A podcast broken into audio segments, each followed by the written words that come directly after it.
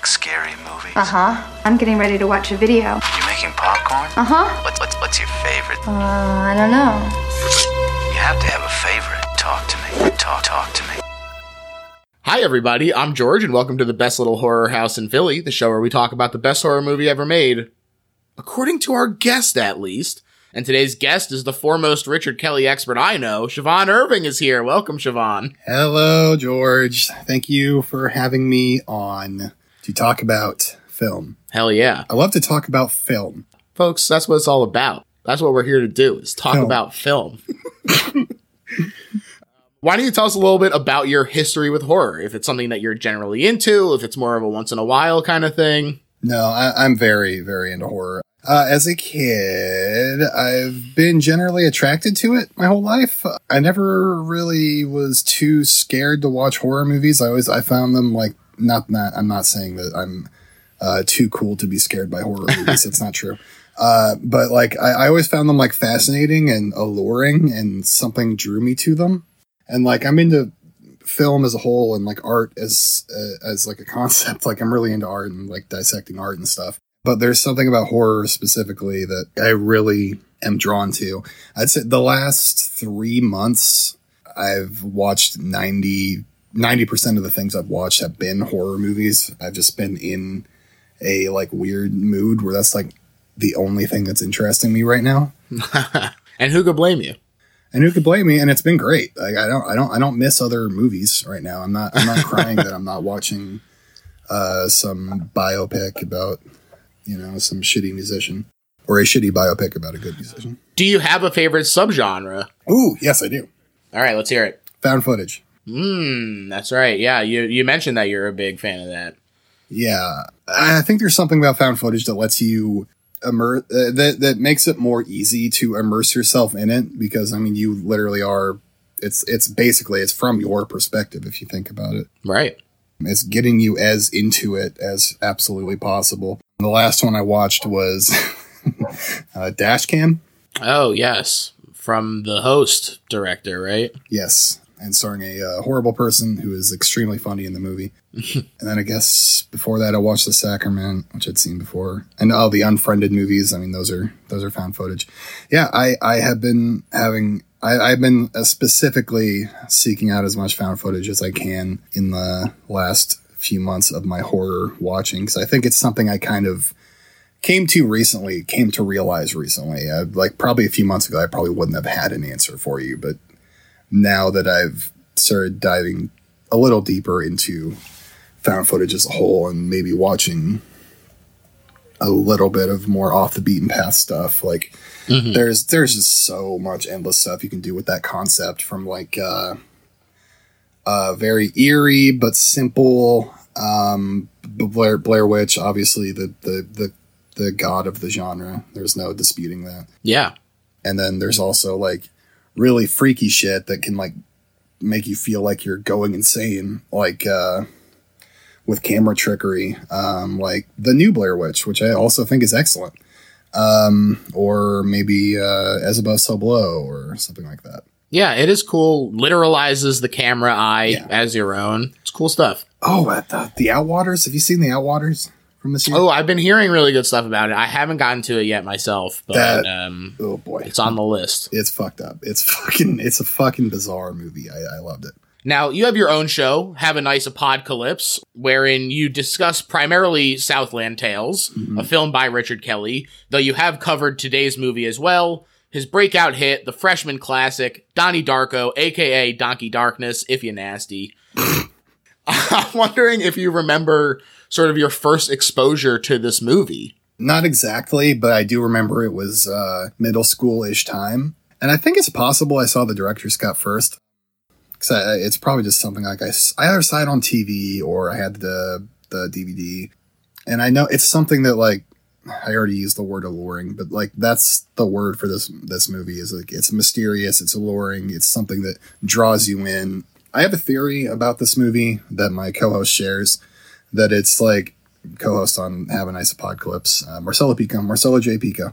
uh, at Marcelo J. Pico on Twitter and Blue Sky. Uh, I just want to get him out there. Uh, email him at talkfilmsociety at gmail dot com. Go to his website, talkfilmsociety dot com. Listen to his other podcasts. Uh, I love my co-host. But yeah, so I, I think this movie is very... I think this movie is like a benchmark movie for getting...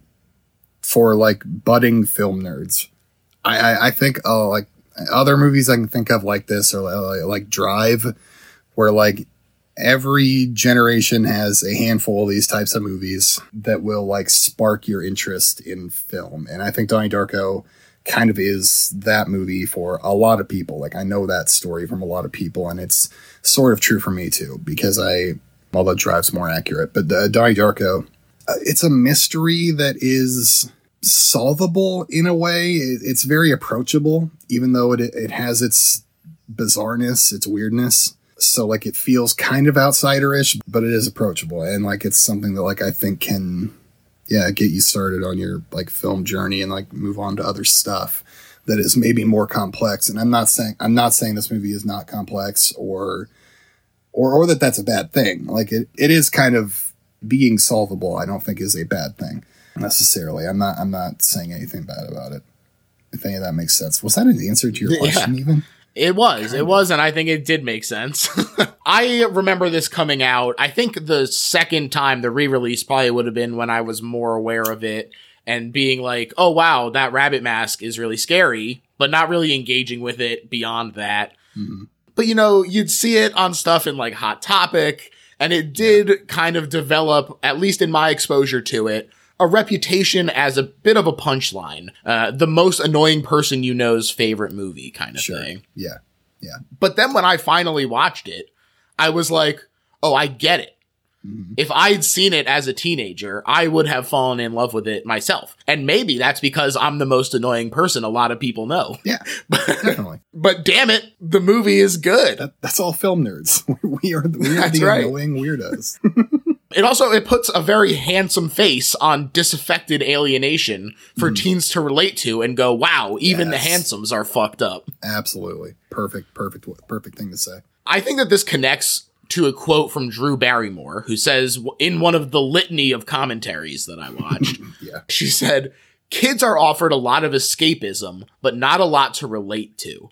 And I thought that that was a really interesting comment, especially from someone who had as troubled a childhood as she did, to talk about, like, how things are not always great. And it's not all, like, crazy parties and, like, Project X kind of movies. Mm-hmm. I think that having a troubled teenager as the hero is a rare thing that people do latch onto when they're at that age. It gives the teenage experience of angst, anxiety, feeling like an outsider, it literalizes that as a metaphor for the end of the world. It it it it makes you as a teenager feeling these feelings make you feel totally validated in a way that I think is really special. Yeah, and I find it kind of interesting that it has garnered this reputation of pretension, because it's not really something that Richard himself seeks out. His three most inspirational directors that he talked about are populist icons Spielberg, Zemeckis, and Cameron. Mm-hmm. One of his shorts is called The Vomiteer, about a guy who can't stop puking. And Donnie Darko itself, I think, is very funny, with a warmth that I wouldn't necessarily call cool. Yeah. And he said, I think self-importance is a problem for a lot of film students. To solve the world's problems or the desire to make people weep. Comedy is so undervalued and looked down upon, but it's so needed. If you can tell a simple comedic story, you can do anything. Mm-hmm. I agree. Now, that quote came from the Donnie Darko book, which he assembled as a sort of companion piece. Uh, it was pretty interesting. Uh, therein, he also describes a normal upbringing and, relevant to the movie, says, I'm glad I didn't go to private school because it creates an elitist worldview, but nothing prepares you for the evil of the world like high school. And I find this kind of interesting because not only do you have the interpersonal conflict of just a bunch of hormonal teenagers being jammed together, but you are also exposed to a lot of societal ills there. The lack of focus on education, funding-wise, the cutting of social programs, rising violence, teachers being threatened by parents and burned out. Even somebody who does have encouraging parents and, and quote unquote, the most normal possible childhood can still recognizes that in public education and like sees that there is like a dire need for uh, change. And this was in like two thousand one. Yeah. So right. it, it feels cliche to say or whatever, but I feel like Richard Kelly is like so ahead of his time in so many ways in like, in like the way that he discusses themes through Donnie Darko. It feels of its time filmmaking wise, maybe, but like, Uh, the themes of the movie do not feel like things that were super explored in a film like this. Mm-hmm. And then like Southland Tales, obviously I, I don't need to spend, I've spent hundreds of hours talking about that movie, but like uh, that is like only more and more and more and more becoming obviously like prescient and like stuff oh, yeah. that like he was clearly reading into politics and stuff in a way that was like uh, clever and smart. Yeah, like we all should have been in two thousand six, but we were not. And now we're here and getting yeah. rapidly worse. But I, I, yeah, he's a very forward thinking filmmaker. I think he, he has very kind of like socialist views, I think, but like not, but it, he doesn't feel like that kind of guy. He's, he's, he's a weird guy. I, I don't know. Yeah. It is kind of a weird situation. He said that the jet engine was the starting point. Mm. He knew that it would come off his mother's plane in a different dimension, and then he just tried to find the most entertaining way of getting that engine to fall. And in this, uh, this sort of relates to the director's cut commentary between Richard Kelly and Kevin Smith, who I guess helped like push for that to happen. He saw the movie and liked it. That is one of the reasons I saw I, I became obsessed with this movie is because I was a total Kevin Smith nerd as a kid. Mm-hmm. Me picking up Donnie Darko, reading the back of it. You know what? No, I went to movie commentary dot com, I think was a website that may or may not still exist, where it like cataloged all movie commentaries. And I just looked up like Kevin Smith and I saw that he did a commentary for Roadhouse with uh, Scott Mosier, his producer and co-host on Smodcast. And then he did a commentary with Richard Kelly on Donnie Darko. So I went out and found that Blu-ray right away. And uh, and the D V D of Roadhouse and listen to those and like really fell in love with Donnie Darko after that. Roadhouse, I can take or leave. It's a fun movie.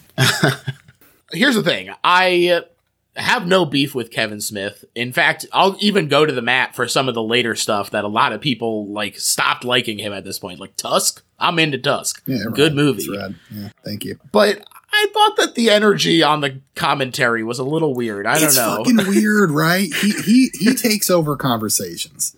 The dude is like, it's about me, right? And also mm-hmm. in the first thirty seconds, am I wrong? In the first, I haven't listened to this in a while. In the first like minute of the commentary, doesn't he like make a reference to him like wanting to have sex with like some of the teenage kids in the movie or like jacking off or something? Like it was. He, he says something about like, oh yeah, did you get to fuck Jenna Malone or something like that? And God, what a freak. And Richard's like, uh, we're very good friends. She's also like sixteen in this movie. like, that, that's okay, a, Kevin. That's, that's kind of opposed to the the other commentary, which is also one. Th- this movie has two of the most bizarre commentaries I've ever listened to, where the other one has like every actor who is in this fucking movie. Uh, Drew Barrymore, uh, Holmes Osborne, every, every single actor that's in the movie, basically. Jake Gyllenhaal, I think. Oh, no, there's a... He has his own... Yeah, he has his own private. Yeah. Um, but...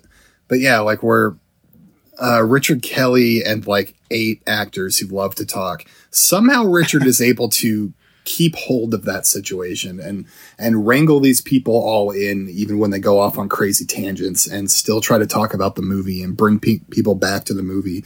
And he does that with Kevin Smith, amazingly. Yeah. Even though Kevin Smith still has to be totally embarrassing like he was in two thousand, I don't know, four when this uh, director's cut came out. Which is right. what that commentary was for. I mean, I mean, I think Kevin Smith has become both more and less annoying as time has gone on. Just more annoying in different ways. He's he's cut yeah. down on that level of cringiness, but he's become cringy in totally different ways. Uh, but anyway. Well, yeah. he, he definitely still at least has some insight into the filmmaking process oh, that I, oh, I yeah, thought it was pretty good here. One thing that they discussed was the idea of swinging for the fences with a first movie. Because Yeah. Despite the complication of time travel being a turnoff for a lot of producers, there is sort of this idea of a reasonable unreasonableness to make a movie when you're young. And they sort of let you get away with things that you might not be able to fit into a movie that you're working with a studio on mm-hmm. because it's your first movie. So he he writes this complex, sardonic take on a superhero movie with time travel. So yeah, that's strike he one. He keeps talking about comic book heroes, even though he doesn't read comic books during that commentary. And then he insists that he has to direct as well. That's strike two for most Amazing. places. Yeah, yeah. And as we know, strike two, you're out. That's famously how it works. And so that means despite being a big hit as a concept and a writing sample, it is declared dead. It will never get made, they say. Never get made, that is, until a big name star attaches to it out of nowhere. That's right, everyone's favorite Donnie Darko, Jason Schwartzman. Right. Yeah. Yeah, just kidding. Obviously, Jason Schwartzman is not Donnie Darko, but he did want to do it, and he's hot off Rushmore, so people are paying attention to what he's doing next, including Drew Barrymore and her producing partner at Flower Films, Nancy Javonin. She gets the script, she loves it. As you say, she basically demands to be in the movie. She bribes her way in. She comes on board as English teacher Karen Pomeroy, and this lends credence to the movie even more than Jason did. You know, he's a hot up-and-comer, but she's established already at this point. So she helps him bring in both some great actors and raise double the budget they thought, landing at four and a half million total. Uh, God bless you, Drew. Yeah, uh, absolutely. Uh, Needed uh, every penny. We'll, uh, I'll forgive you for the strike stuff. It's fine. This makes up for it. Okay, that, that's your one. That's your yeah, one. Yeah, there's budget. A trade, right? Now, now yeah. The slate is clean. She is not in the plus or negative column. At some point, though, Jason backs out. Kelly said they never really got an answer why. Drew said she was in it for Richard at this point, and she was going to help him find a new Donnie. So what I what I had heard was that Drew Barrymore, while she demanded she demanded to be in it, and but she was only open for certain dates because she was also shooting like Charlie's Angel Full Throttle, I think. So yeah. Like Jason Schwartzman happened to not be available for those specific days that Drew Barrymore mm. could be available. So it was like that a scheduling sense. thing that. that got Jason Schwartzman out of this, but you, you might be right that it was just a random thing that dropped him out. The auditions began. There's talk of kid from Sling Blade or Almost Famous being cast, but Jake walked in. They said they knew within three words that he was Donnie. There was also a funny moment in the commentary where Richard and Jake are talking about Jake freaking him out by revealing on set that he'd been imitating him to get the character. Yes, yes. yes. It's like, oh, that's not what you want to hear. So once they get Jake, they say, hey, let's get Maggie too as the elder sister. Why manufacture that chemistry?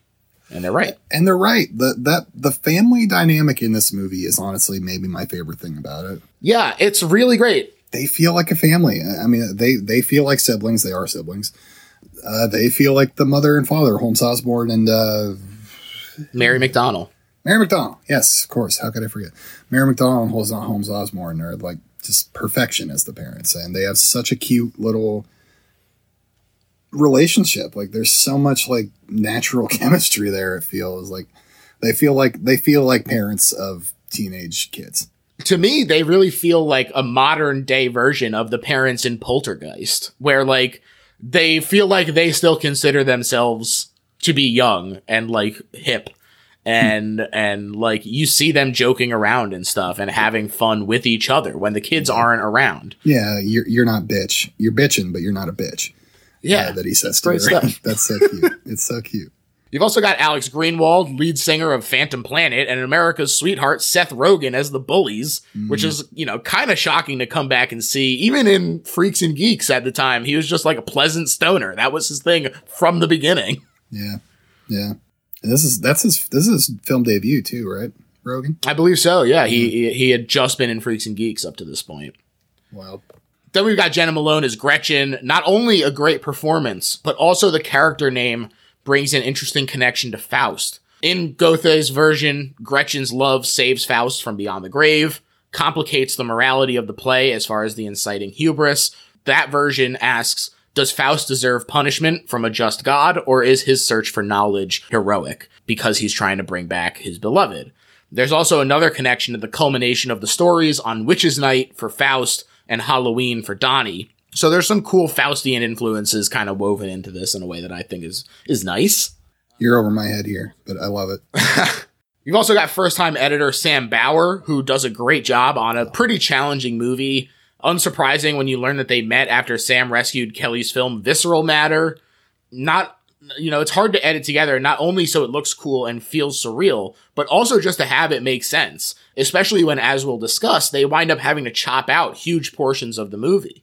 Yes. So they have all this untested talent, and that means that it's important to have a few experienced hands to keep things on track as well, which comes mainly in the form of April Ferry, costume designer, and Steven Poster, cinematographer. Steven really helps to keep things on track for their tight budget and twenty-eight day schedule, but also to make sure that they could actually shoot it how they wanted. The line producers were reluctant to allow this new director to shoot with anamorphic lenses, but because Steven had a good relationship with Panavision, he got a hold of some technologically advanced film stock. He said he'd be able to light from the now unseen ceilings, and so they acquiesced. And he also did a really great job with the fluid motion of the cameras, which, you know, sort of embody the watery spears of time travel that bring us along the path of the movie. I think that the camera is the movie in a lot of ways as well. Yeah, he Steven Poster is such an underrated cinematographer. He really should be talked about more. Um, he is Kelly's cinematographer. He's worked with him on all three of his movies. And uh, all three of those movies look very visually distinct and like f- feel miraculous in the way that they're shot. The guy really should be talked about more. April Ferry did a great job, too. She helped them make oh. the most of their budget, which wasn't high. And, you know, you think about, for example, yes, it's cost efficient to put them in uniforms, but also adds like a layer of conformity for Donnie mm-hmm. to bristle against. Way in it's it's things that are form and function. Exactly. And then, I mean, not to mention the the grand prize, uh, the, the, the, the, the, the star attraction. Oh, yes. The bunny suit. Our Frank the Bunny. Uh Incre- like iconic, uh, and I think for a reason. I, I I do believe it's an amazing costume, and it's like it's. I think it's amazing because like it does look like a Halloween costume that some kid bought, but it looks still otherworldly and mysterious at the same time. Like you can buy it as both, which I think is the the absolute brilliance of it. Like it's pro- it's probably come about by limitations of budget. But they made it work so, so well. And that's also the way with its shot, like the movie theater scene really just, oh my God, makes it so ethereal and weird. Definitely. With the mask itself, you know, April did an amazing job on the costume part. The mask itself, when you hear that it uh, was sculpted by uh, one of the designers who works with Stan Winston, one of the all-time great special effects artists, you're like, oh, this makes perfect sense that this fucked up creature mask is coming from uh, that line of heritage. Mm-hmm. And so they film the movie. They're feeling really good about it. They get into Sundance with a ton of buzz, the kind of buzz that can be impossible to live up to. And the screening was described on a commentary by Kelly as, quote, disastrous. um, there were some who connected with it, but mostly people weren't comfortable with a teenager shooting a gun, especially after Columbine, or they wanted to cut thirty minutes, or they wanted to make Frank stabby Frank. Uh, and so they really couldn't get a buyer to bite. The idea of Frank as, as just like a slasher character is like awful. So gross to me. I hate it. And like he is kind of that in the culture a little bit, it seems like. I think I think people think he is that. He's a scary bunny killer, you know. Mm-hmm. Uh, but that's not that's not what the character is. Not at all. It almost went right to video. It almost went to the Stars Network, but Kelly was like, just put it in one theater and I'll be happy. Mm-hmm. And someone at Newmarket saw the gem inside. They helped them cut about nine minutes from the Sundance cut. Then set a screening to try and sell it to his bosses, inviting a little somebody named Chris Nolan as well. Mm. Perfect plant. Uh, Richard Kelly and uh, Christopher Nolan at, were at the same Sundance with Memento and Donnie Darko, and both of them got like uh, really shitty reactions to it and were like having trouble selling it. Yeah, he said his only change would be tweaking the title cards.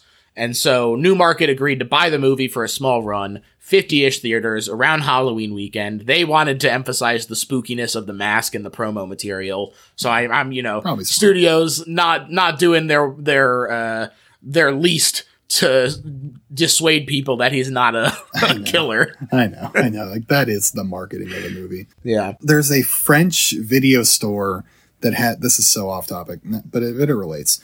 There's a French video store that has a YouTube channel that does walkthroughs with celebrities. It's essentially like the Criterion Closet videos, where they pick up movies in the video store and talk about them a little bit. And they have like famous filmmakers and actors like that you wouldn't believe, like Michael Bay, they have do this. But Richard Kelly did it once, and he picked up the European copy of Donnie Darko, and he, he just talked about how much he hates that poster and cover of that movie, the European one specifically, because it is so like, I know what you did last summer. Like, it totally yeah. represents the movie as if it is just a slasher. Yeah, it's not great. But on top of that, nine eleven happens, and now they have this movie about a jet engine falling on people while the movie going public is stressed out. They're not really looking about, or they're not really looking for this moody piece about an unstable teenager rel- relapsing into arson, becoming a murderer, and then sacrificing himself. While a plane crashes. Yeah. Uh, so incredible, incredible what so happens to him. The movie gets an uh, average of one thousand one hundred dollars per theater across these U S theaters. Made about half a million dollars domestic. There was a really funny quote in the making of documentary where Richard says, "More people worked on the movie than saw it in theaters." Yeah, right. But then it actually did turn a profit worldwide, thanks uh, thanks to it exploding a year or so later in the U K. There were these cool graffiti campaigns, an art exhibit that had photos in the book, actually. It was kind of neat to see. Uh, there was an amusing one of a Smurf orgy. But this popularity then trickled back to the U S and led to a re-release of the director's cut in two thousand four, as we mentioned. And this popularity in the U S was driven primarily through the D V D market and people discovering the website. Um, we definitely have to talk about this website. Donnie Darko, much like the Blair Witch Project, actually exists not on film and not on the internet, but in a third space that we build that interacts with both. It blends the high narrative, low interactivity of movies with the inverse of the website. High interactivity, low narrative. And get ready for some film talk that I'm about to do, actually, here, because there's this filmic concept of the Chusette versus the Fabula. And the Chusette is the way that we see time arranged on screen, which basically you can boil that down to the plot. This presents the Fabula, or the chronological order in which things happen. And so this is kind of a paradoxical relationship where you can only see the Fabula through the plot's interpretive vision. But the Fabula is a reconstruction of what happened in the plot. And so this is sort of negotiated by narrative existing as both story and discourse. It is informing itself as you watch it. The things that you've seen make you sort of comprehend the things that you're seeing later on screen, and it can go backwards and forwards in time, basically. On the internet, however, there's no control over the temporality with which the viewers engage the work. You can dwell on a page that means very little to most people, but means a lot to them, for hours. Or you could navigate a linear story in a non-linear fashion, jumping around from page to page. So when both of these things are telling the same story, two interpretations of the same chronology, replete with both complementary and contradictory info, it creates this intertextual truth that we have to hold both timelines in our mind, that of the website and that of the movie. And the website does this by foregoing attracting new visitors in favor of adding to the Fabula, or the chronology. We see on the website obituaries of characters that you won't know unless you've seen the movie. You see chapters of a book that mean nothing without the context of the Chusette. And the intermediality creates a circuit between the two to fill in the narrative gaps. And so Donnie Darko exists most truly in our experience of the website and movie amalgamation. Neither of those things is Donnie Darko. Only our shared experience of both is Donnie Darko. Uh, everything you just said totally made sense to me. I got it. You're so good at explaining it. Like, fuck. dude. I'm I'm glad that it made I'm sense because I was really worried about it. Interestingly, the website itself also attempts to negotiate that dichotomy between narrative and control by limiting your path through the website with passwords, individual links popping up to follow until you reach a point of stasis where they stop providing links or a way to return. So the movie kind of has to sacrifice some of the ordinary way you would interact with the website in order to control the narrative and build out that chronology. Uh, and the website ran until Flash ended in twenty twenty. R I P Flash. We hardly knew ye. Sad. So I'll, sad. I'll pour one out for Homestar Runner, too.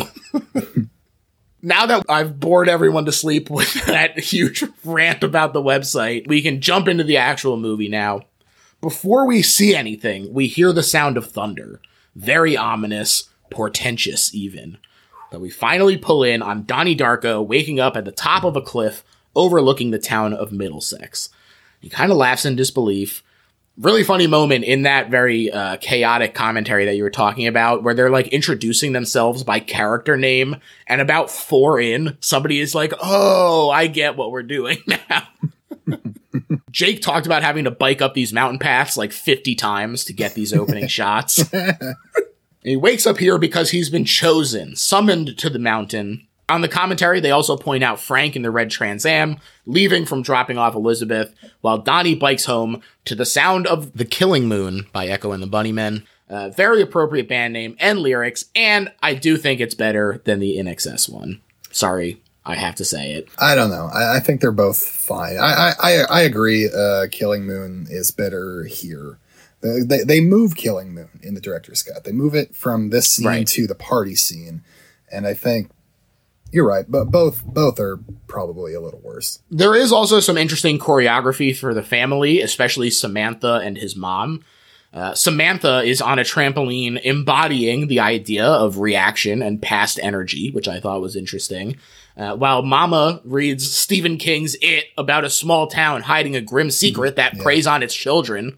That's probably not thematic. And this is when we meet the family over dinner, and we sort of talked about how great this family dynamic is, but this scene in particular is so amazing at doing tonal setup. You know, they talk about how important it is that we see them laughing, and even when they argue, it's this amicable family kind of fight. I think that they do a great job of capturing that, you know, that there is love for each other there, even when they are talking about as emotionally charged as politics. They're, they're kind of the ideal middle-class family. Or like lower yeah. middle class, like they're they love each other, but they have their own individual personalities, and like none of them are perfect at all. Like it's it's it's like a real American family that's getting by, you know. They also discussed that all the dinner scenes were filmed right after each other, so the food was disgusting and cold. Oh, God, they would just rip off the shirt and be like, "All right, throw on this other one, get back in the seat." This is, of course, also the source of the excellent How Does One Suck a Fuck? But I have to say, You Are Such a Fuck Ass. That's also pretty damn great. Fuck ass is, is great. I wonder if they invented this. Is this the first uh, instance on film of somebody saying fuck ass? Exactly like that. Wow. Listeners, reach out. Do, do the research yeah. and, and tell us. His mom, though, confronts Donnie about his, you know, his sleepwalking, and he uh, Elizabeth just revealed that he's not been taking his pills, and so she confronts him. She fails to reach him.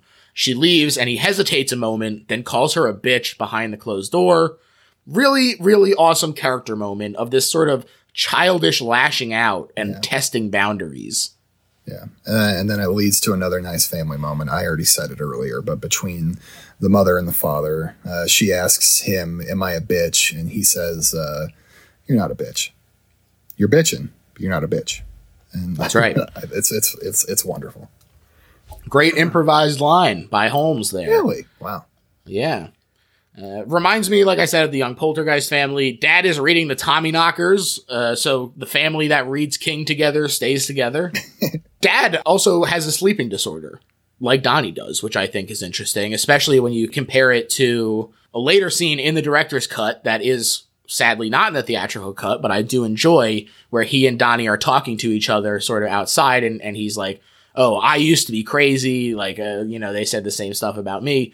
There is an interesting patrilineal connection there yeah. that, you know, he does sort of reflect his father and the fears of what you might pass on to your children. Yeah, that's wonder- wonderfully put. Yeah. The clock strikes midnight and we enter the tangent universe. Not for nothing, I think it's pretty amusing that the clock face looks very sad. I've never noticed. I'll have to look at that next time. It's October second, nineteen eighty-eight. Donnie hears a disembodied voice summoning him, and he goes, hypnotized and sleepwalking, to the golf course.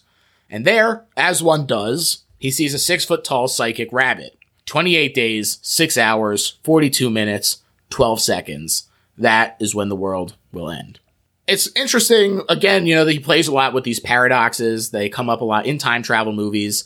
There is sort of an interesting paradox character-wise for Donnie to become disoriented and aware simultaneously. He is displaced in his world, but also is now able to see the truth, as it were.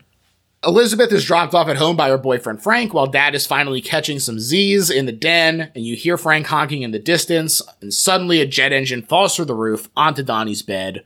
Really funny exchange during this chaos in the commentary where uh, Rose Darko is hopping out of bed and Beth Grant says to Mary McDonnell, "Great boobs, Mary." And Mary McDonnell goes, "And they're mine." Donnie wakes up on the golf course with that warning written on his arm in marker, the time stamp, a destined first crossing of paths with Jim Cunningham as well here, and then he heads home. The F A A puts them up at a hotel, and the next day he's greeted at the bus stop as the boy who cheated death.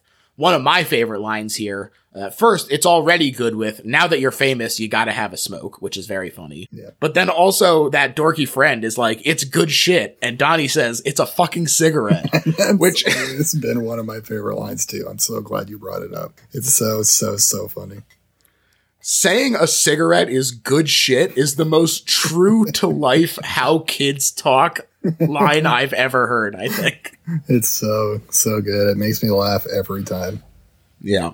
Next up, we get this amazing school montage. Great steady cam. There's also ramp up and down to to shift the speeds around. I, it's really engaging. You know, it's it's a pretty long montage, but it works. It's it, it captures it. You see everybody you need to see. You see how they're sort of all blending around. It works really well. Yeah, head over heels. Really, the the song perfectly fits the fits that montage too. It, it's it's such yeah. a good moment.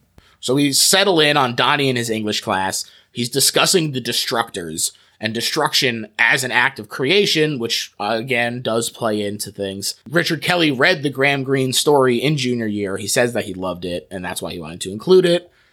And Gretchen arrives late, and she's assigned to sit next to the boy she thinks is cutest, and her gaze falls on Donnie. I love the, like, big smirk on Jake's face as she sits down. Yeah. Just really funny stuff. But also the shittiest thing a teacher could ever do, I think. Oh, yeah. To you oh, on for your sure. first day of school. Yeah. Uh, Dad drives Donnie to therapy. I thought it was really funny that after I heard them complain in the commentary for Michael Clayton about how annoying it is to shoot in a car, like a practical car, they did it here, too. They talked about how much time, like, time just eats away when you've only got so much road, plus the size of the car. He's having to stick his head forward from the back, so the dad has somebody to talk to, with the camera taking up that space, throws off a ton of heat, and makes it a thousand degrees. Uh, Kelly said he's never doing it again. Rear projection from now on. I just think it's, you know, I would never have expected practical cars to be such an issue, yeah, but I, two I, commentaries. I wouldn't either, but yeah, I... I, I hearing it, yeah, that makes sense. Like, why it would be so yeah. annoying. Yeah. They almost hit Grandma Death, though. An elderly lady who walks back and forth, checking her mail all day. A real person was nicknamed this in his town growing up. She did walk back and forth to her mailbox. She did almost get hit. And uh, it's it's quite a character.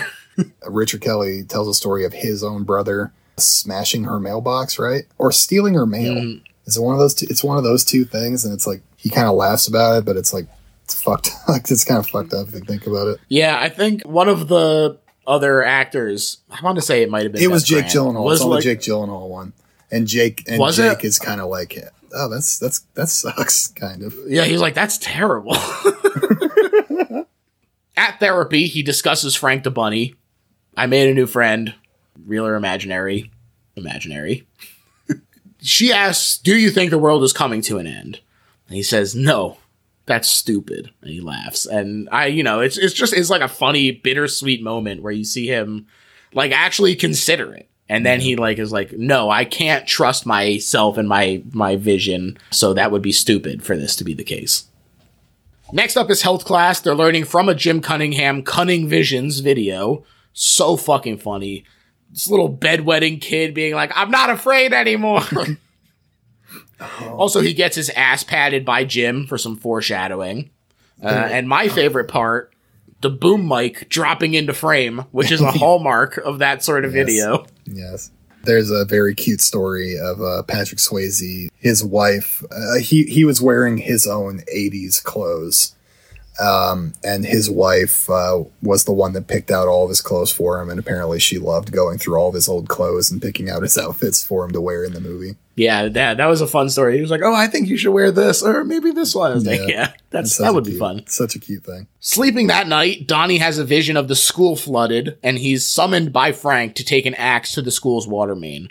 Really, really funny moment in the commentary with Jake where it's the flooded school and Richard is talking about it, referencing some famous photograph, and it cuts to the shot of Donnie with the axe and Frank behind him. And Jake cuts in to tell this story about how this scene was shot really late, and he made that face because there was pizza he couldn't have until they were done, positioned right behind the camera. And Kelly is like, are you fucking kidding me, interrupting me for that story? Fun, playful fight between them. They're cute. And it's October sixth, nineteen eighty-eight, twenty-four days remaining. School is canceled, baby.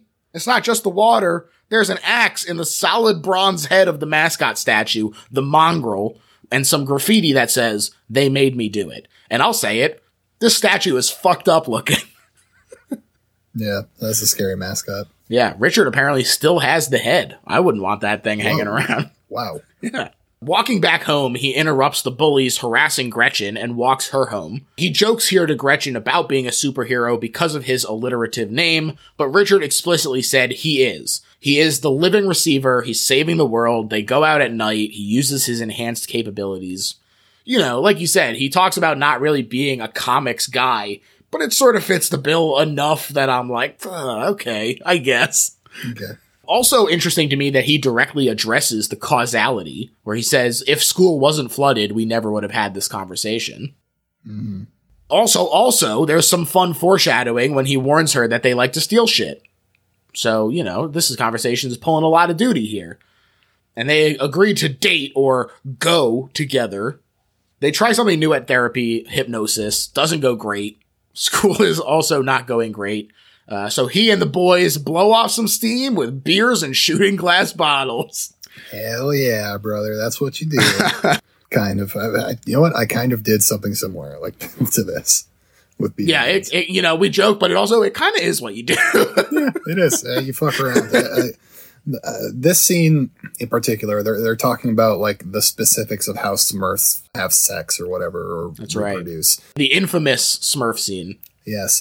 This scene in particular uh, feels very inspired by Kevin Smith to me. It feels like an yeah. ode to Kevin Smith. This is he just watched Clerks. He wants to do a little bit of Clerks in his movie. That's how I've always felt about this. Yeah, I, I definitely think that that comes across. He originally was shooting at stuffed animals, and one of them is a Smurf doll, which is why it comes up.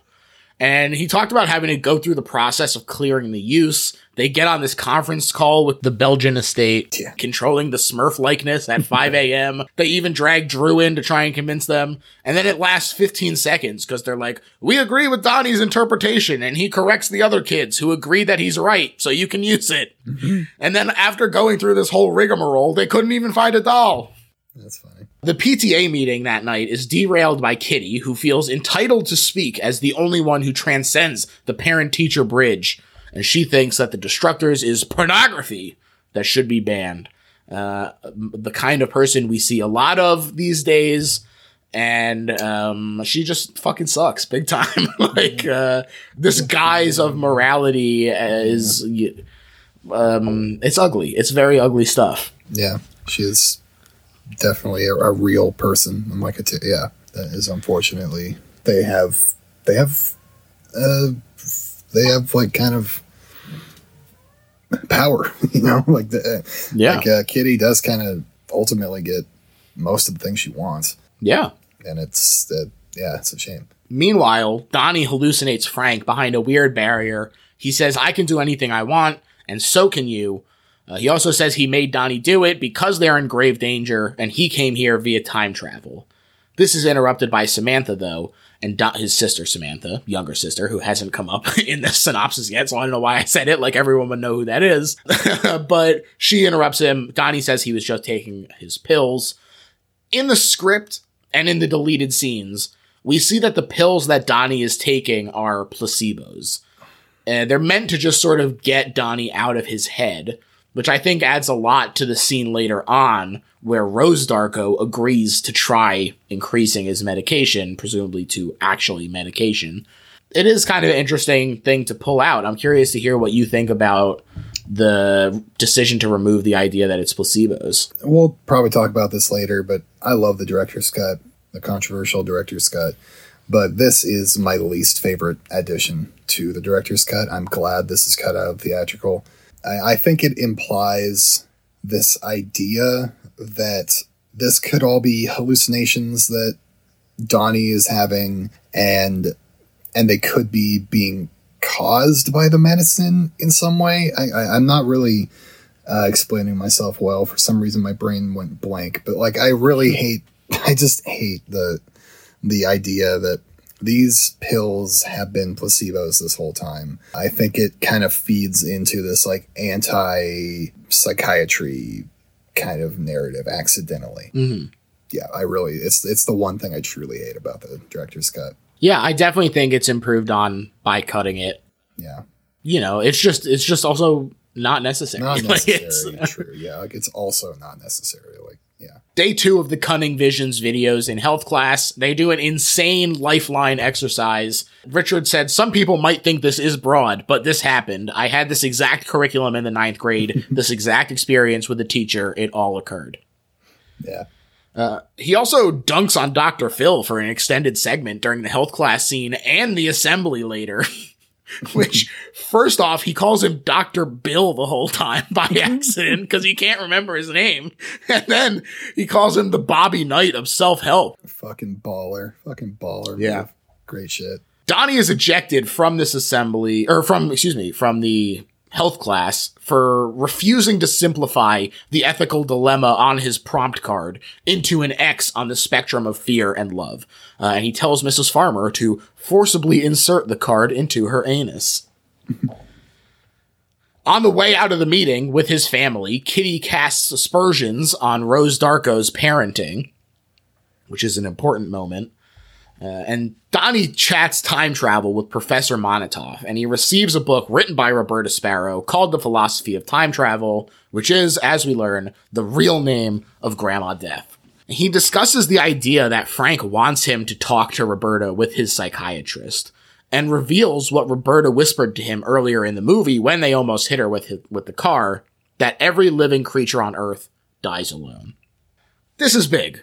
It reveals Donnie's fear and his distress that he's put him through, put himself through, debating the existence of God. Richard Kelly himself said that this is the most important scene in the movie. And it does, I think, reveal a lot of the depth of what Donnie is going through and, and sort of the existential angst that you mentioned very early in the conversation, um, sort of literalized on screen. Yeah, absolutely.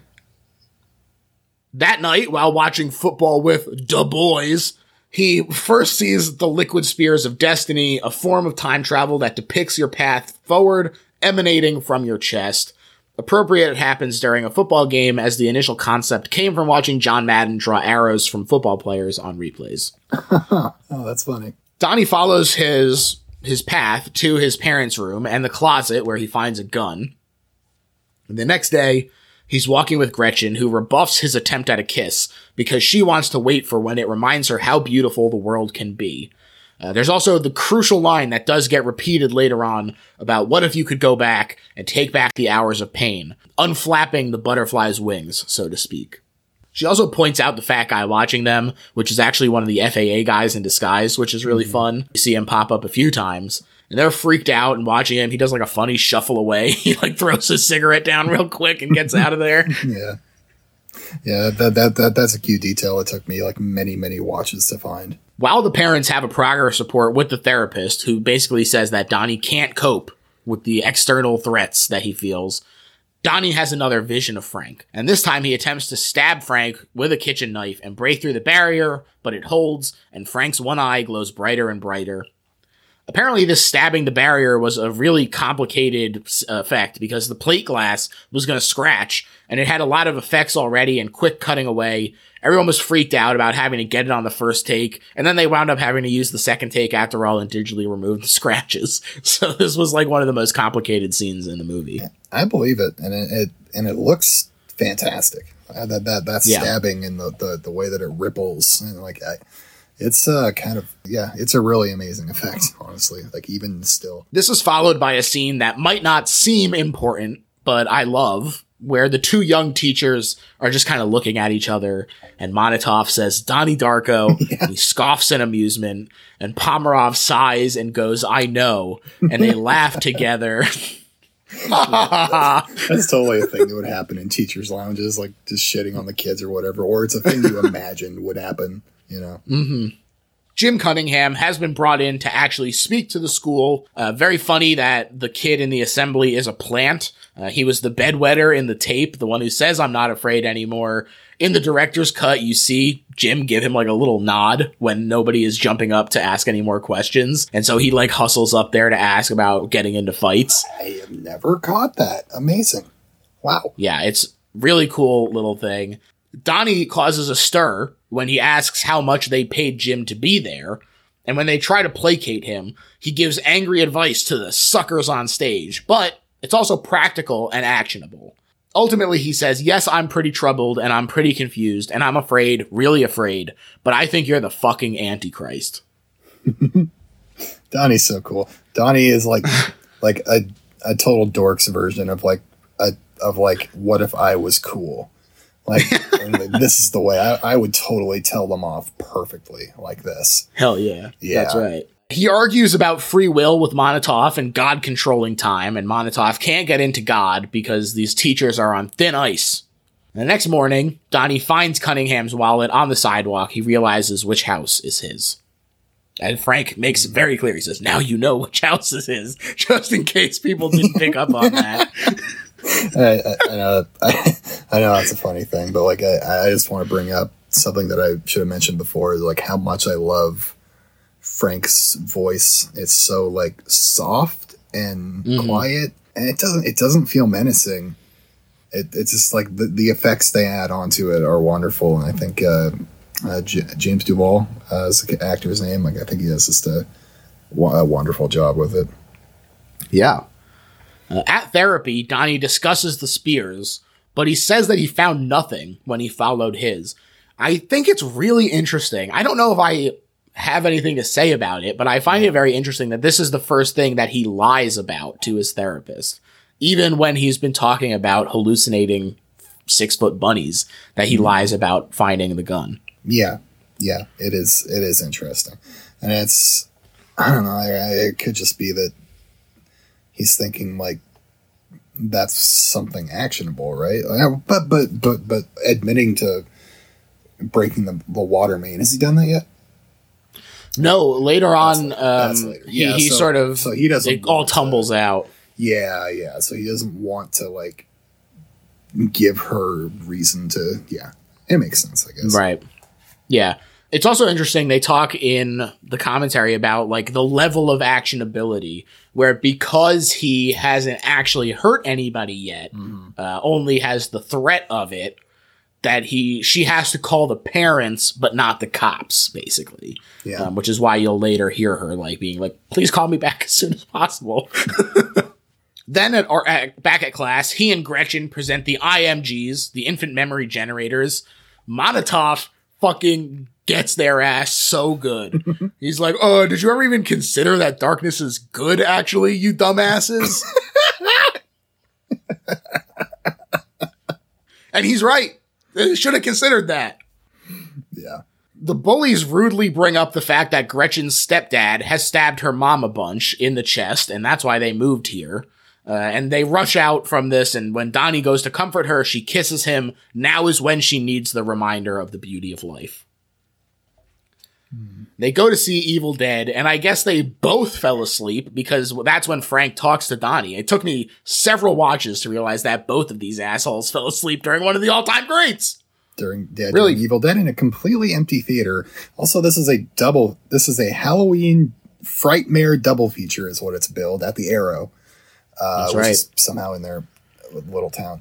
Uh, but yeah, the Halloween Frightmare double feature is Evil Dead and The Last Temptation of Christ. They also talked about how they wanted to use Chud, but couldn't track down the rights. Yes. So they went with Evil Dead, which Raimi let them use for free. Yeah, like um, they, they were like trying so hard to get Chud, and then they just like, and they could not, they couldn't even figure out who owned the rights to it. Like that's how hard it was to even get Chud.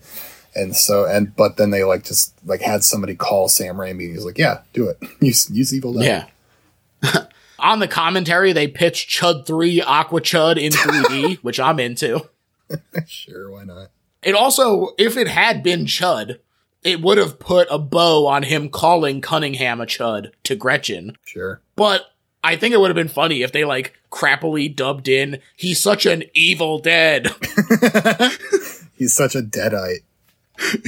He and Frank chat in this movie theater here. Why do they call you Frank? Which uh, he says that he is the third, basically, Frank the third. And this plays into the echo tangent motif in an interesting way. This is also where we get the why do you wear that stupid bunny slash man suit exchange, mm-hmm. which is a classic. And Donnie demands Frank take off the mask, and it's just a, a sweet young man under there with a friggin' shot out eye. It's a huge... fucking bullet in his eye, bleeding. Yeah, it's gross. And still has that soft voice. That soft voice. This, this scene is ah, oh, so beautiful. Yeah, iconic. Yeah. It's like angelic and haunting in a way. It's so oh god. It's I, I, I get chills every time I see it. It's just so well done. He tells Donnie to watch the screen, which warps to show him a time portal. One thing that I thought was really interesting is uh, I don't think it's accidental. Is that the movie bursts into this time portal with the clock on screen, just like when we entered the Tangent universe. Uh, there wow. was the time portal with the clock on screen. Cool. He then tells Donnie to burn down Cunningham's house. Uh, Donnie has a history of arson, which is more fodder for this being his destiny, perhaps. Mm-hmm. He leaves the theater and we see the billboard. As you say, Evil Dead was playing alongside The Last Temptation of Christ. Kelly says in the commentary, basically, that it's just a sight gag. But there is an interesting structural connection where in that movie, Jesus has a vision of accepting the offer of Satan in disguise to not be the Messiah. And he gets to live a long life and he dies of old age. But when the ramifications of this denial are made clear to him, he accepts his death. He says, I want to pay the price. I want to be the Messiah.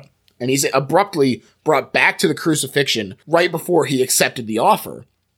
And so it's kind of easy to see that layering over this movie. Yeah. With Frank promises him power to do anything he wants in the Satan position, luring him out of bed. But it's crucial in both movies that the Messiah needs to experience the diverted path. Jesus needs to see what he's giving up, while here, Donnie needs to know what he's saving. He needs to spend this time with Gretchen and with all the other people that he sees have the, the, the ripple effects of, of existing, basically, of having survived this jet crash. Yeah, perfectly put.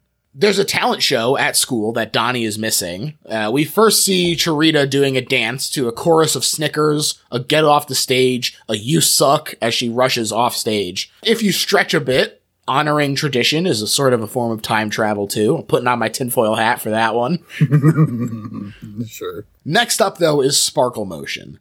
And they dance to Duran Duran's Notorious, which is a very fun song. Uh, originally, it was supposed to be West End Girls, but, you know, I think it works totally fine yeah, with this. Yeah, Notorious is great. There's a funny exchange with uh, Beth Grant, uh, Kitty, to one of the to one of the kids right before they go out.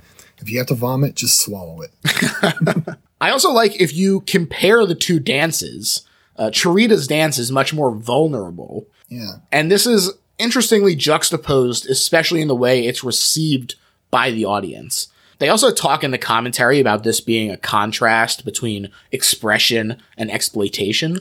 plus a reflection of the ethical grayness of societal acceptance of a much more sexualized dance being done by children, and how that ties to the more extreme example of the community embracing the pedophile in their midst. You know, I, yeah. I think, I don't think he's saying that it's like a, a one-to-one comparison, but I think he's saying, like, if we have all accepted this as normal, like, you know, it's no surprise that this pervert feels emboldened to get his jollies. Yeah. It's definitely an interesting, like, thing to put into your movie. Like, it's a it's a weird, like, extra layer that is thought-provoking. Yeah. Amazing slow motion glasses pull and nod from the Star Search lady. Maybe yeah. the best performance in the movie. Yeah. This is great. Then hard cut to Charita outside alone before Donnie rejoins Gretchen. The next morning, the news says the fire revealed a kiddie porn dungeon in Cunningham's house. October twenty-fourth, Patrick, six days please. remaining. I know, Patrick, you can't be doing that, bro. Six days left. Karen Pomeroy is being fired. There are some Alice in Wonderland elements, like, like the Faustian stuff. They're sort of just sprinkled on. Donnie is obviously following a rabbit, but this also calls to mind the trial and the Red Queen putting sentencing first with his inability to name a specific inappropriate transgression. He says, I can't get into a debate. I've made myself clear. Uh, you literally have not said anything, pal. Another really funny moment in the commentary where he directly calls out a reviewer who mocked the "we are losing these kids to apathy" line, and he says, hey, fuck you. And you know what? It's true. Apathy abounds. So he, yeah. he, again, very prescient. This is followed by an announcement that the dance team has been invited to Star Search, just as they see the newspaper about Jim. And so Kitty goes to see Rose Darko and asks her to chaperone the girl's trip so that she can support Jim at his arraignment. Rose's commitment to Sparkle Motion is in question. The, the, the one person who's into, you know, banning or to getting teachers fired because they're teaching wrong literature. Of course, she's there to uh, defend the pedophile, right? Like, right. Like, he draws these lines very, very, very, very clearly. And as insidious is the fact that she was going to be the chaperone. Like, she's the one who is going to be there warping these children's minds. I, frankly, I think she's in on it. She knows about it. I, I don't think she's surprised by this. That, that That's my conspiracy theory about this. This is pretty nasty to me. Kitty has made this man a part of her identity, and it consumes her. She talks about how long they've worked for the Star Search opportunity, which is... I won't get into the ethical ramifications of that in and of itself, but she would rather skip her daughter's big day to appear at the arraignment of a pedophile rather than reconsider her worldview. Yeah, that's exactly what these people are. They're, they're, they're, they're, they're, they're freaks. Yeah. Rose tells her son that she's going. There's a really nice moment between the two of them when he asks her how it feels to have a wacko for a son, and she says it feels wonderful. Uh, beautiful. What a beautiful, uh, uh, beautiful exchange. Yeah. Donnie writes Roberta a letter. He leaves it in her mailbox, and it's October twenty-sixth, four days remaining. He talks to Miss Pomerov on her way out. He asks why she wrote cellar door on the board. This is part of the manipulated living of it all. These mentors who've been guiding him all along, leading him down the path towards the accident. Donnie sees Charita alone in the hall. He promises her one day things will get better for her. She freaks out and runs, dropping her books. She reveals her crush on Donnie. She's been writing his name on the paper book cover. Ooh, Charita. Charita's so, so, so sad. Yeah. Nothing good happens to her. It'd be nice if, like, she didn't run away, like like they, they kissed or something. Like, I, I wish I wish she had a better outcome. Mm, it's not great for Charita out there, but as she says, hopefully things will get better. Definitely not. And and and in a world without Donnie, it gets even worse. At therapy, under hypnosis, he reveals that he feels regret about being denied Hungry Hungry Hippos for Christmas as a lad, mm. but he also reveals that he regrets doing it again. Uh-oh. I have to obey Frank. He saved my life. I have to obey him or I'll be left all alone. Telling statement. Time's up, Frank says. And suddenly Frank is there. And he's scary. And he shows Donnie a vision of the sky opening up. And the therapist says if the sky were to open up, there would be no laws, no rules, just you, your memories, and the people you've touched. Uh, you know, sort of laying out the thesis of the movie the, a little bit there. The, the one, one, maybe the weirdest uh, lines spoken in the movie. Why Why would anybody say that? It is a little strange, but I, mean, I, I guess, guess you have to kind of get it out there. Whatever, but, but, but like, yeah, like, I they're never this uh, obvious about it. I guess we're getting to the end of the movie, so maybe they're maybe things are breaking down and they're starting to be more obvious. Or yeah, maybe she's just extremely poetic and chaotic. Even it's a weird thing to say to a kid like that. Yeah. It is. You're right. It is a weird thing to say. Yes. It's just, it's just bizarre and uh, probably un uh, unadvisable. Probably not a thing. To, it's not a thing to do. Yeah. Mm-hmm. October twenty-ninth, one day remaining.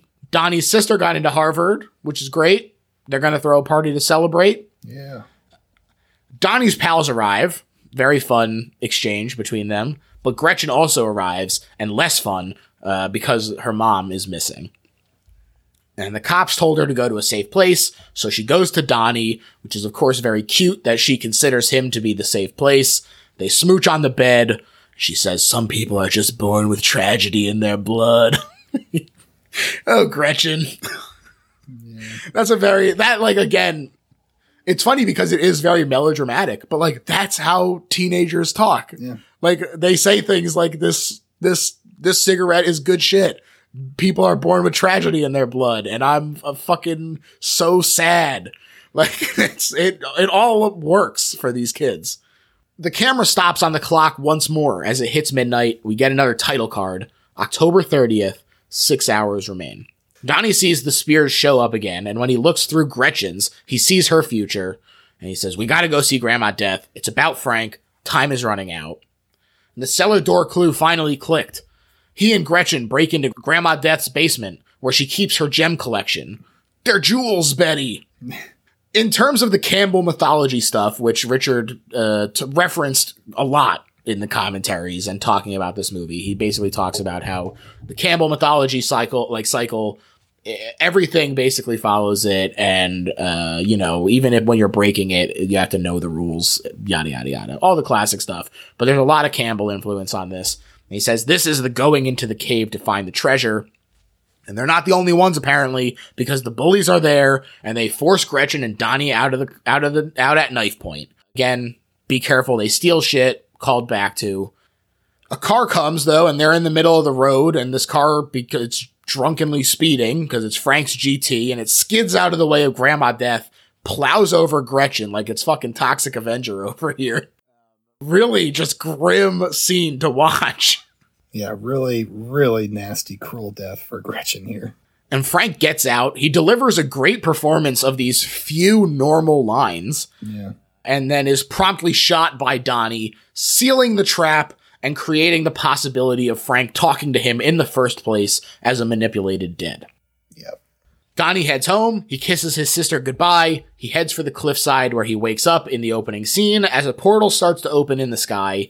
They did say the egregious Blockbuster card in the shot as he grabs his keys helped pay for the movie. Hmm. But once once he's at the cliff, he finishes the summoning of the portal, he tears the engine off the jet, he sends it through to the primary universe. He hears Gretchen's voice asking about replacing the pain with something better as he looks at her corpse peacefully, and suddenly the movie starts to reverse. Very fun scene. I like getting to see it sort of unravel in this way. You know, it would be very easy to just jump forward or jump back, however you want to describe it. But, uh, you know, having the time to be like, oh, look at everything being undone. Uh, yeah, I'm glad they took the time for that. Uh, yeah, it is, it is nice. Uh, nice little montage. Yeah. And it stops at that initial shot of the clock as well. It does, yes. And then, uh, you know, it leads to Donnie in his bed laughing. Laughing like a fucking weirdo. like a like a little weirdo knows he's about to die. It's all a dream. It's all fake. Life, life is a joke. He also is next to an Escher print of an eye with a skull reflected in it. Of course, you know, thematic for how he's having to stare death in the eye and accept it, basically. He laughs. Elizabeth comes home. Dad snoozes in the den. There's Frank's honking. And down comes the engine, this time crushing Donnie. Uh, there is a, a sort of a few ways to take the laughter. It could be because he thinks it's a dream and he's relieved. It could be because he's enlightened and accepting of the absurdity. That's how I see it.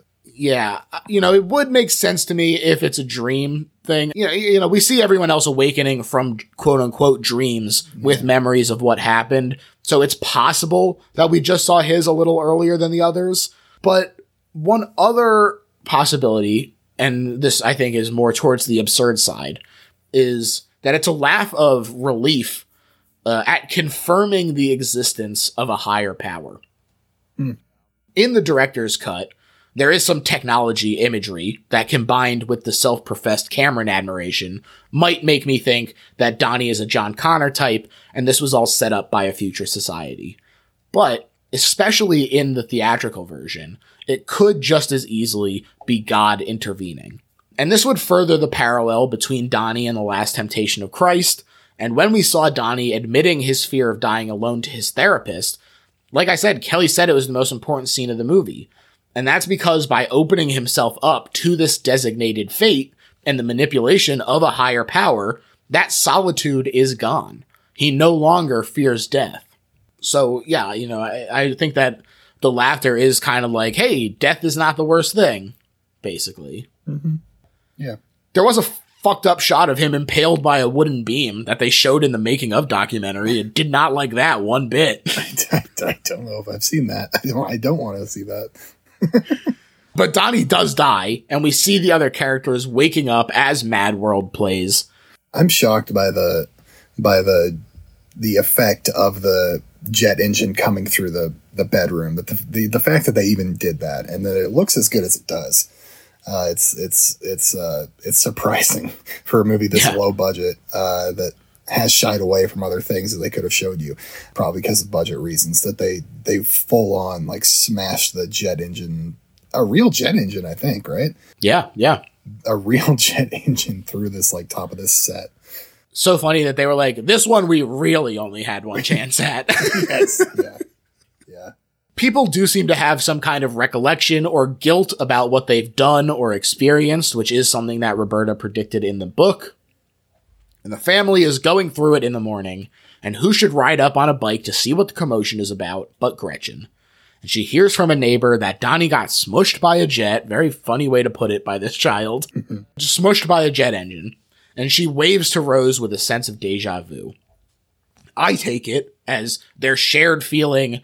Uh, you know, that shared connection of having died in the tangent universe, yeah. but also the pain of a severed connection that won't happen without Donnie to bring them together.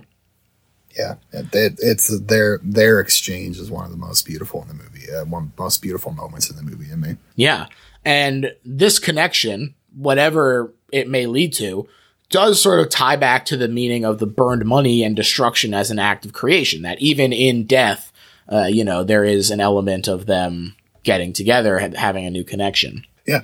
The F A A loads up the engine, Ark of the Covenant style. They stash it in a warehouse, argue about it, then forget about it, per Kelly. Again, very Spielbergian. Mm-hmm. I also laughed. As the movie ended, in the commentary he goes, "There will never be a sequel to this film as far as I'm concerned.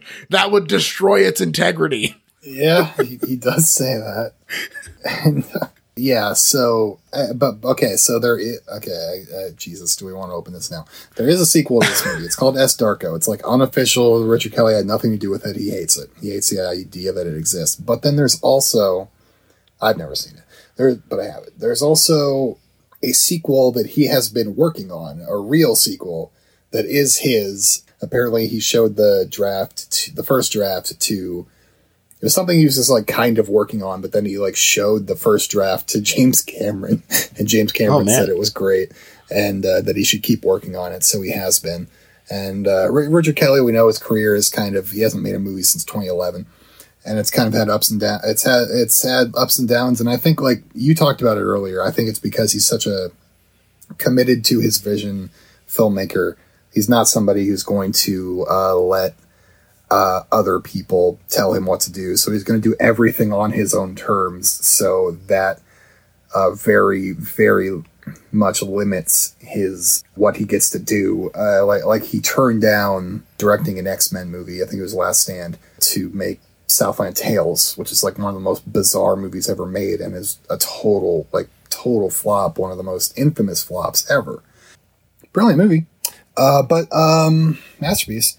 But uh, but yeah, he's somebody like with such a creative vision that I don't know, to see him come back to it twenty something years later. I hope that the nostalgia uh, for Donnie Darko is there. Like if he gets, if he's going to be able to make more movies that he wants to make, like he wants to make Southland Tales, the prequel. Uh, he wants, which is the most ambitious thing I've ever fucking heard. He wants to make kind of a follow up on The Box in, in, in, in a way. There's like a ton of director's cut footage for that too, right? That he yes. was like, I want to put st- stitch in like forty-five more minutes of The Box. Yes, absolutely. And, and like, there's like a Rod Serling biopic he was, he's supposed to make. I don't know where that's at, but like he, he wants to do more stuff with The Box, more stuff with Southland Tales. I think it's smartest to start with Donnie Darko. I think it's potentially possible for a Donnie Darko two to be a launch pad for him to get a little clout back. Mm. So I, I, I'm glad about his decision to go back on that, start working on it twenty years later. I don't know. I, I don't know what it looks like, but I think there's something that can be done, and I, I trust him. So I, I guess for me that it's like, if the options are leave Richard Kelly as the most in director jail of all time guy or get a sequel to Donnie Darko that, you know, maybe it's as good as Donnie Darko and maybe not, but like we get Richard Kelly back in the game, I think I'm willing to take getting Donnie Darko yeah. too on this. Hell yeah. Hell yeah. So to sum up the plot, tie all the loose ends together, there's a rip in the space-time continuum. Somebody, God, a future society, whatever you want, steps in to stop this unstable tangent universe from creating a black hole and tearing apart everything by manipulating the denizens of said universe. The jet engine is part of the instability of the universe. There's a glitch where it copies and pastes this engine while trying to navigate the temporal paradox, and because two engines can't exist in the same place at the same time, one of them falls. This is the artifact that Donnie will eventually send to the main universe and crush himself, allowing the tangent to collapse with the artifact, aka the engine, the only remnant. Donnie getting up does not cause the rip, it's a symptom. Frank can't communicate with him until he's manipulated dead, and Donnie can't use his powers until he's a living receiver. Frank is manipulated to manipulate Donnie, leading to his own death, but more importantly to Gretchen's, which is the insurance trap, in quotes, that gets Donnie to collapse the universe, and as Gretchen says, take all those hours of pain and darkness and replace them with something better. He's going to save not just Gretchen, but his mother, his sister, Frank, the whole gang, even sickos like Cunningham, and they'll never know it. Martyrdom complete. The last temptation of Christ has happened. Mm-hmm. And now, Siobhan, we've reached the part of the episode where we sum up why this isn't just a good movie, but is in fact the best horror movie ever made. And I'm going to let you start. Oh, dear God. Uh, okay. Like I said, I think this is an incredible gateway to make new film nerds, which, as we all know from our experiences through Twitter, podcasting, uh, life in general, we, we need more uh, film nerds. Okay? Absolutely. And I think that the movie launched the career of one of the most fascinating directors of all time. He's only made three movies, but I still think you can absolutely call him that. Now, what it is culturally, it absolutely has its place in the culture. It is an, a weirdly iconic movie for how big of a failure it was, but it's kind of beloved and misunderstood and cherished by so many. It is mysterious. It is ethereal. It is alluring. It is everything a great mystery movie could, should be. It is a, it is a puzzle that you can put together yourself and you can solve and you can feel super smart about it. It is a great film uh, that is great and really great. So I'm going to say five stars on Donnie Darko. Five forks. Is that what we do here? I think so. Yeah, five forks and, and five tines. So six forks. Six forks and a tine, I guess is what that works out to. So six forks and a tine to, uh, and ten bags of popcorn to, and a, and a little bunny mask and a little bunny mask to, to Donnie Darko, the best horror film ever made, I say. Well, put us in the hand holding club, Siobhan, because I agree. This is the best horror movie ever made, partially because it is so non-judgmental of its characters. Mm. Mm. Kelly said, in this twenty-eight day universe, everyone has to confront something. They have been knocked down and wonder why the world never turns in their favor. That's the relatability that makes people connect. Not just Jake putting a pretty face on alienation, but also understanding that we're all going through our own issues. I also like, despite how they treat Cunningham's videos as a joke, they do touch on something kind of real, which is people being a prisoner of fear. Specifically, the fear of failure, I think, comes through in a major way. We see how Missus Darko reacts to Kitty questioning her parents. We see the teachers feeling like they're losing the kids to apathy. All of these people who feel like they're failing in their calling. There's also an interesting rejection of dichotomous thinking. Not only does Donnie yell at Kitty Farmer about taking the whole spectrum of emotion into consideration when determining where Ling Ling's keeping the money goes on the lifeline, but he also discusses the inability to fall one way or another about the existence of God. That's too simple, he tells Kitty. That's absurd, he tells his doctor.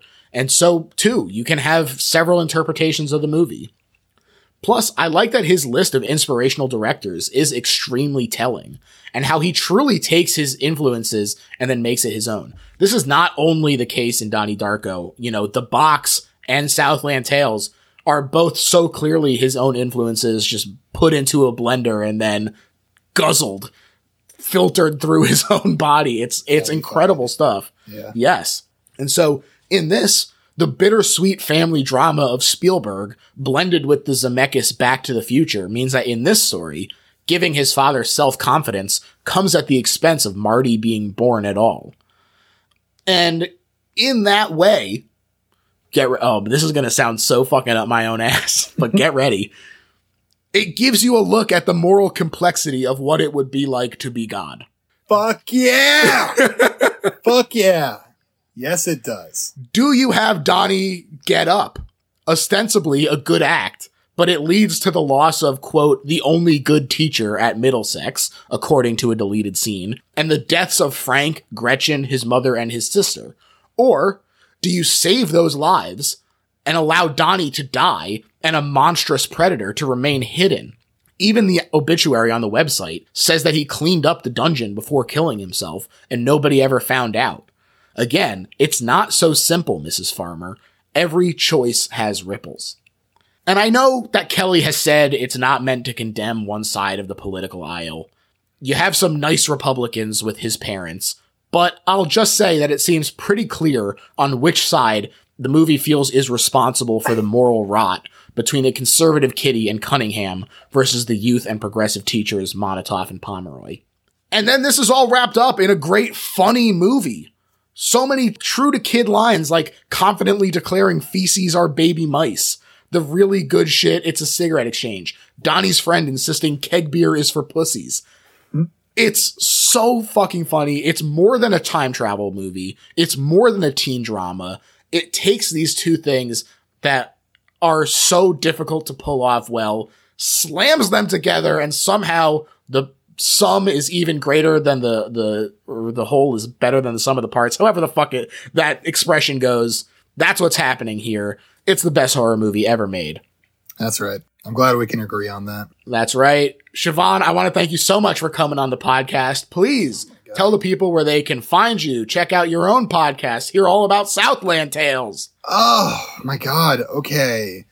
Well, first, George, thank you so much for having, having, having me.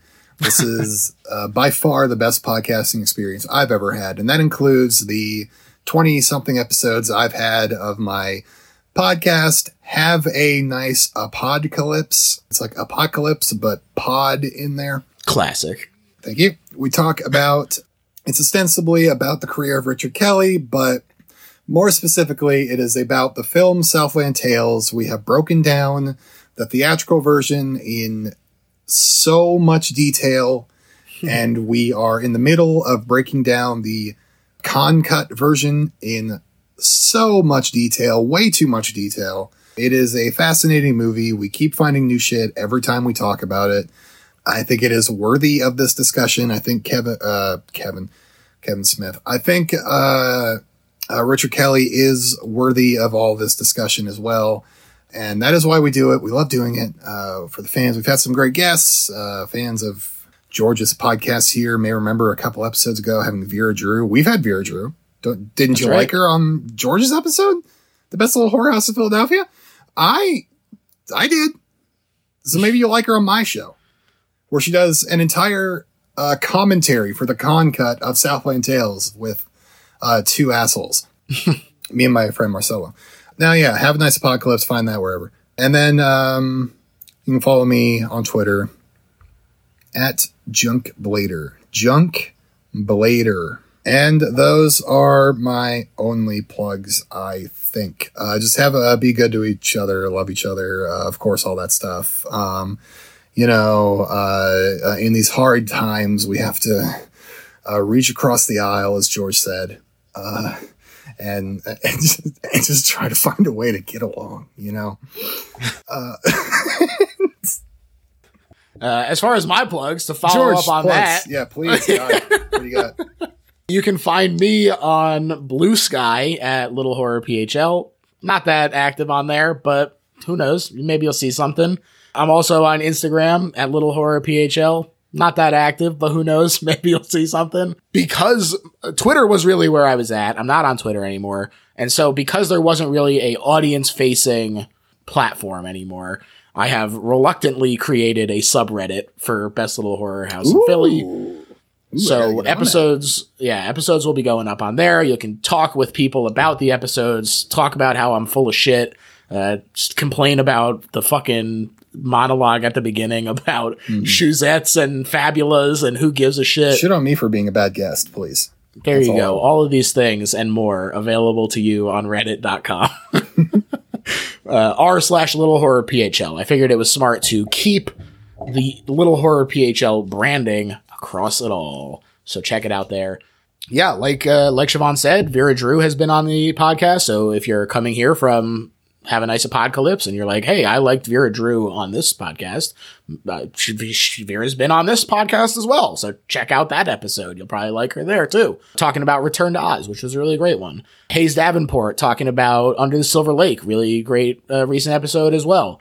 Uh, all kinds of great stuff. And then if you're really enjoying the podcast, sign up for the Patreon, which for just five dollars a month, you can get all kinds of bonus episodes, including uh, fun movie argument legal thriller episodes or spotlight episodes on things like Session nine. And um, and we did uh, Nightmare on Elm Street two as the gayest horror movie ever made, according to our guests, at least, with the um, the hosts of Two Old Queens. So a lot of really great stuff over there. Last plug, as far as the um, listener drive is going, we're about halfway through, so the stream is up to uh, like thirteen hours right now, I believe. We need seven and a half to go, seven and a half thousand more downloads to go to get to one hundred thousand downloads of the podcast, and then it will be a twenty-four hour live stream on December twenty-second, full of guests, games, giveaways, all kinds of great stuff. So if you really want that to happen, and you want to win some cool prizes, and you want to watch some movies and stuff, um, you know, tell a friend about the show. Just, that's just, it's just so simple. Literally just say, hey, I like this movie. Here's a great episode about it. Go go into a Best Buy and then just start downloading episodes onto all the fake, all, all the fake devices there, or all the like uh, test phones and stuff. Steal all your friends' phones and computers. Yeah, I don't endorse it, but I also don't not endorse it. Yeah, exactly. We need to get seventy-five hundred more downloads, people. We a twenty-four hour live stream. Come on. That's right. That's it. Thanks, everyone. Bye.